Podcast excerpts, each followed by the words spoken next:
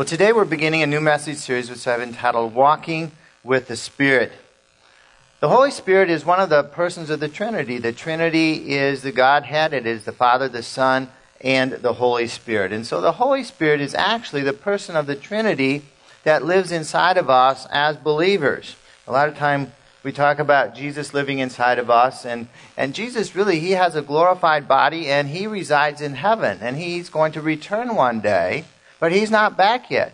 And so Jesus lives inside of us today through the Holy Spirit. The very Spirit of Jesus lives inside of us. Galatians 5:25 and I'd encourage you to pull out the white page in the middle of your bulletin.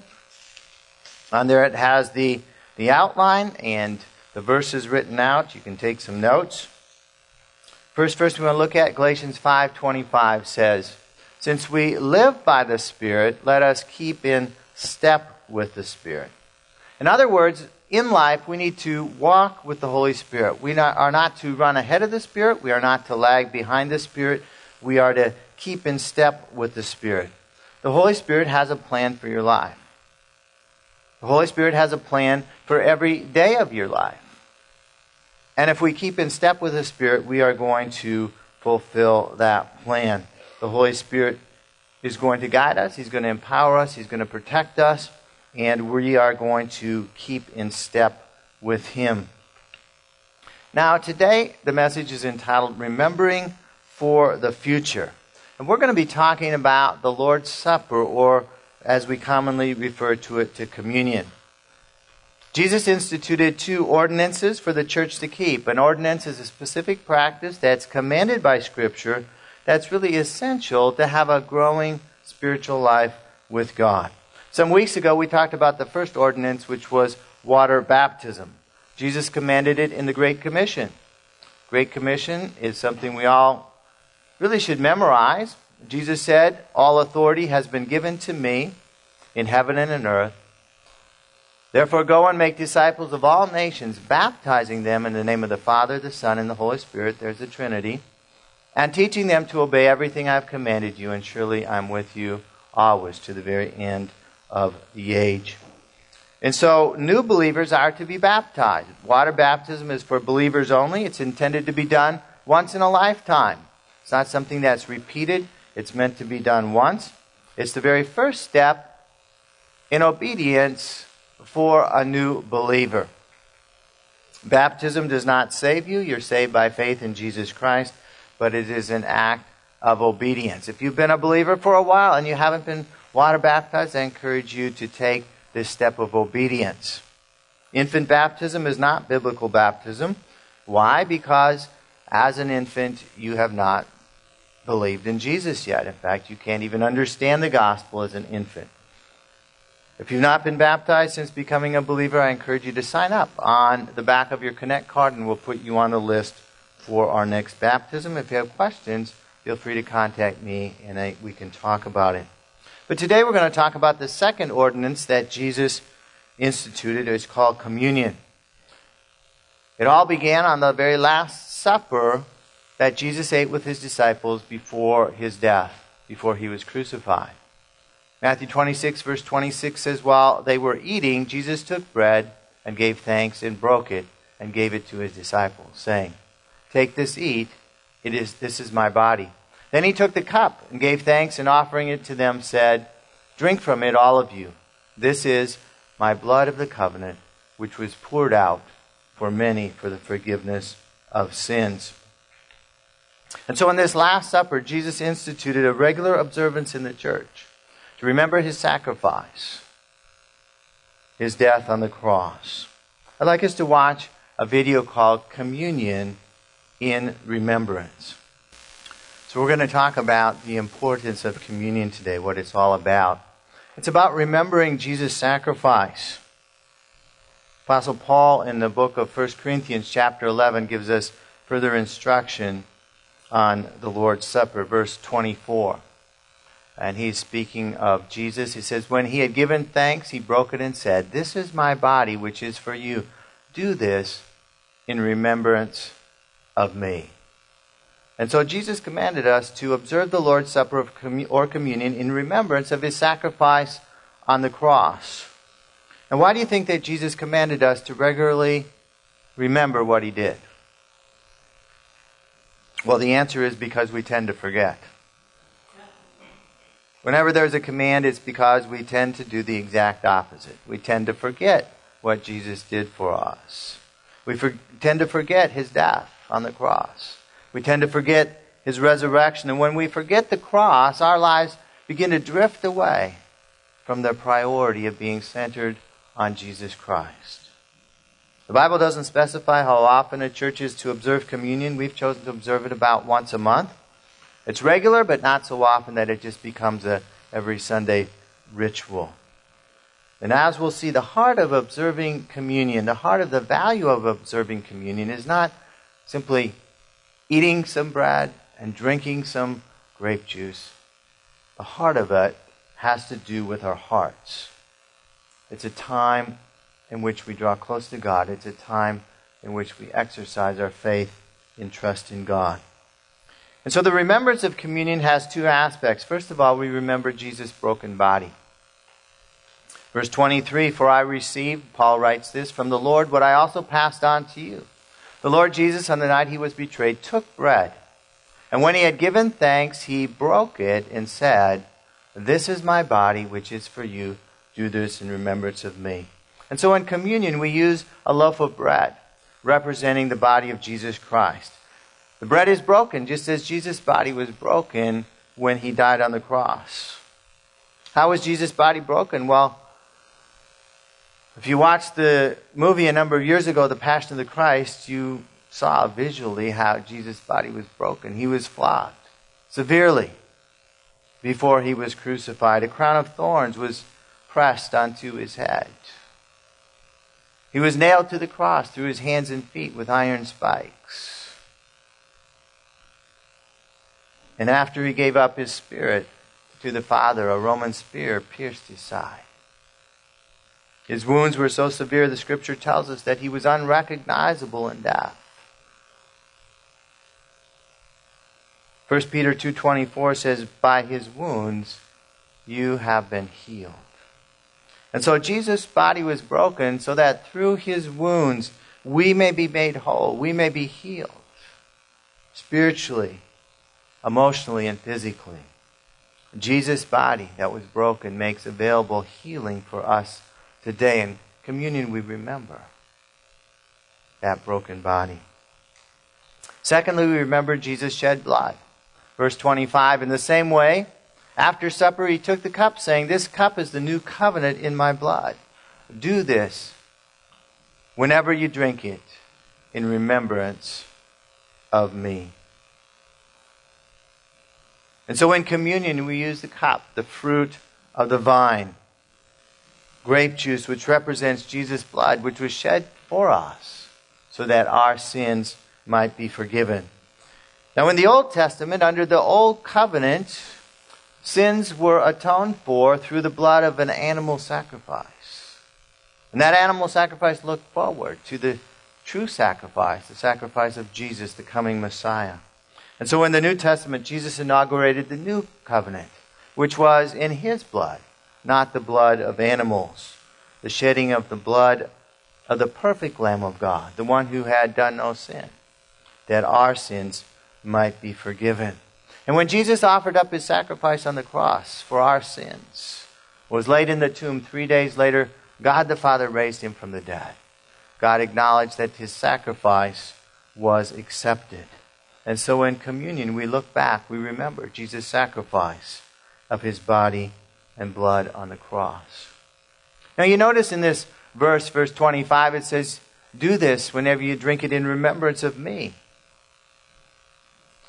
In fact, in communion, we look back at his entire life his birth, his virgin birth, his ministry on the earth, his death on the cross, his resurrection three days later, and finally his ascension into heaven. We remember him.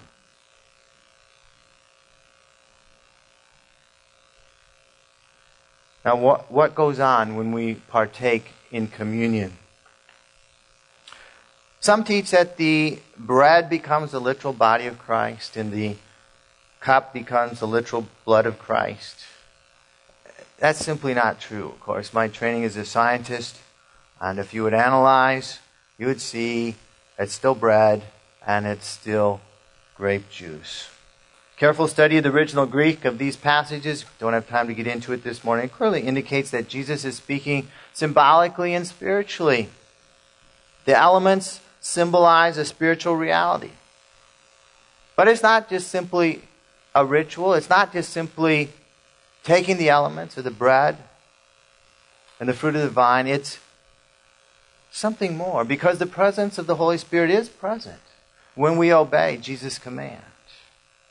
And so, as we partake of communion by faith, we commune. That's what the word communion is all about to have fellowship with Jesus. He is here among us when we remember Him in the way He commanded. To have eternal life, we must receive His life into our life. And that's not just a one time occurrence, it's a continual abiding or remaining in Jesus. And communion reminds us of that. And so, as you take communion today, which we will later in the service, do it by truly remembering Jesus, what he did, and also experience him here and now, this Sunday, through the Holy Spirit. Now, before we partake in communion, you must examine yourself. Perhaps we don't teach on this enough. Verse 28 A man ought to examine himself before he eats of the bread and drinks of the cup. What does it mean to examine yourself in this verse? To examine yourself is to ask the Holy Spirit to reveal to you any sin in your life, anything that you have not repented of, any wrongdoing.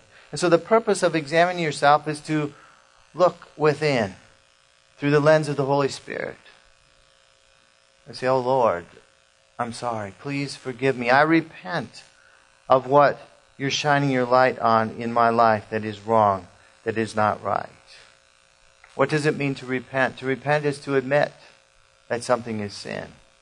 God, I admit that I've done wrong. I admit that I've sinned. I make a decision to turn away from it and to receive your forgiveness.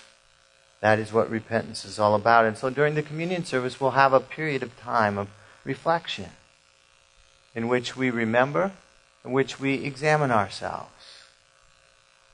Just you and God. You don't need to speak aloud, just you and God. God will speak to you and give you an opportunity to repent. Now, this is really not optional. It's very important for as we examine ourselves, we avoid God's judgment. Verse 27 begins, it says, Therefore, whoever eats the bread or drinks the cup of the Lord in an unworthy manner will be guilty of sinning against the body and blood of the Lord. For anyone who eats and drinks without recognizing the body of the Lord eats and drinks judgment on himself. That is why uh, many among you are weak and sick, and a number of you have fallen asleep. And so these instructions about the Lord's Supper were written to the church at Corinth by the Apostle Paul. Many there were taking communion in an unworthy manner. That means they were taking communion with no thought of any sin in their life, no thought of any repentance of sin. That simply doesn't make sense, does it, to reflect on Jesus' death for our sins and not pay any attention to the sins in our life. The sins in our life are the things that caused Jesus to have to die. And so, as we reflect on Jesus' death and resurrection, we should turn to ourselves and say, God, what have I done? What am I doing? That put Jesus on that tree, that put Jesus on that cross. Please forgive me. I repent. I turn away. I, I ask for your help to not do it anymore. And so the result of taking communion in an unworthy manner, of, of taking it with sin in your life, unrepented sin, is to experience the judgment of God. And when the church at Corinth, the judgment of God manifested in some of the people being weak, some of the people being sick, and some of the people dying prematurely. Falling asleep means die in the New Testament in this case. Does this still happen today? Well, absolutely. Although probably a lot of people don't put two and two together, do they? They don't know why they're weak or sick, or some people even prematurely die because They did not properly examine themselves before communion. So we examine ourselves to avoid God's judgment and also to renew our commitment to Jesus Christ. Jesus said in John chapter 6, Whoever eats my flesh and drinks my blood remains in me, and I in him.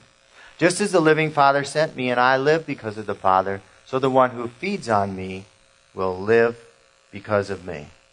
Again, Jesus obviously is not talking about literally eating his flesh or drinking his blood. He's speaking of the spiritual reality of receiving Jesus into ourselves, of receiving Jesus into every aspect of our lives. And the end result is that the believer remains or lives in Jesus, and Jesus lives or remains in the believer. We, we become in communion. And as a believer, we feed on Jesus. He is, he called himself the bread of life. We feed on him. We live through him. He is our sustenance. He supplies every need we have. And communion is a special time to renew your commitment to Jesus Christ. If there are any areas in your life that you're having trouble submitting to God, that is the time to submit them anew, to submit them afresh. And I encourage you to do that this morning as we take communion. And so communion is not just a, a ritual. It's just not something we do and there's some magic into eating a piece of bread or drinking a cup of juice.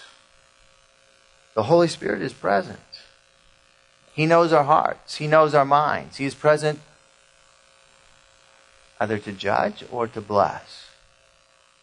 And I would rather be blessed than judged. And so I examine myself. We examine ourselves. We repent of all known sin to avoid judgment. And we, we renew our commitment to Jesus Christ and receive his blessing into our lives. I believe that communion is a special time when the Holy Spirit is present to heal, to bring wholeness to people's lives. And I believe God wants to see many more people come forward for prayer at the end of the communion service so that we can pray for you. So that God can bring His healing and His wholeness into your life and do miracles for you. And so in communion, we remember the past. We remember Jesus' life. We look at ourselves in the present. We examine ourselves. We renew our commitment to Him. And we believe for the future. We are going to look forward in communion to Jesus' return. Verse 26 says, Whenever you eat this bread and drink this cup, you proclaim the Lord's death until he comes. One day Jesus is going to return. As I said, he, he is in heaven now in his glorified body. One day he's promised to return. And when he returns, we're no longer going to take communion. It's going to end. We're going to be enjoying the marriage feast of the Lamb. We still get to eat, you see. In case you were worried about it, we're going to enjoy the marriage feast of the Lamb with Jesus forever. And so in communion, we look forward to his return.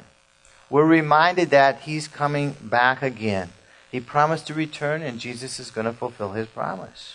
The scripture teaches that Jesus' return is imminent. What does that mean? It means that he could return at any time. There's nothing in the Bible that hasn't been fulfilled that says Jesus couldn't return today. It could be any time. The writers of the New Testament believe Jesus could return at any time. So be ready, be alert. He could come back. And so the fact of Jesus' imminent return is something to look forward to. It's something to live our lives in light of. It helps us focus our lives in fact, Jesus taught it needed to focus our lives so that we are alert, so that we are quick to repent, so that we serve Him each and every day because He could return today. He could return before this service is over. And so we look forward to Jesus' return. And we anticipate what's going to happen when He returns. Something's going to happen to us. We're going to receive a resurrected body. Jesus said in John 6 54, Whoever eats my flesh and drinks my blood has eternal life, and I will raise him up at the last day.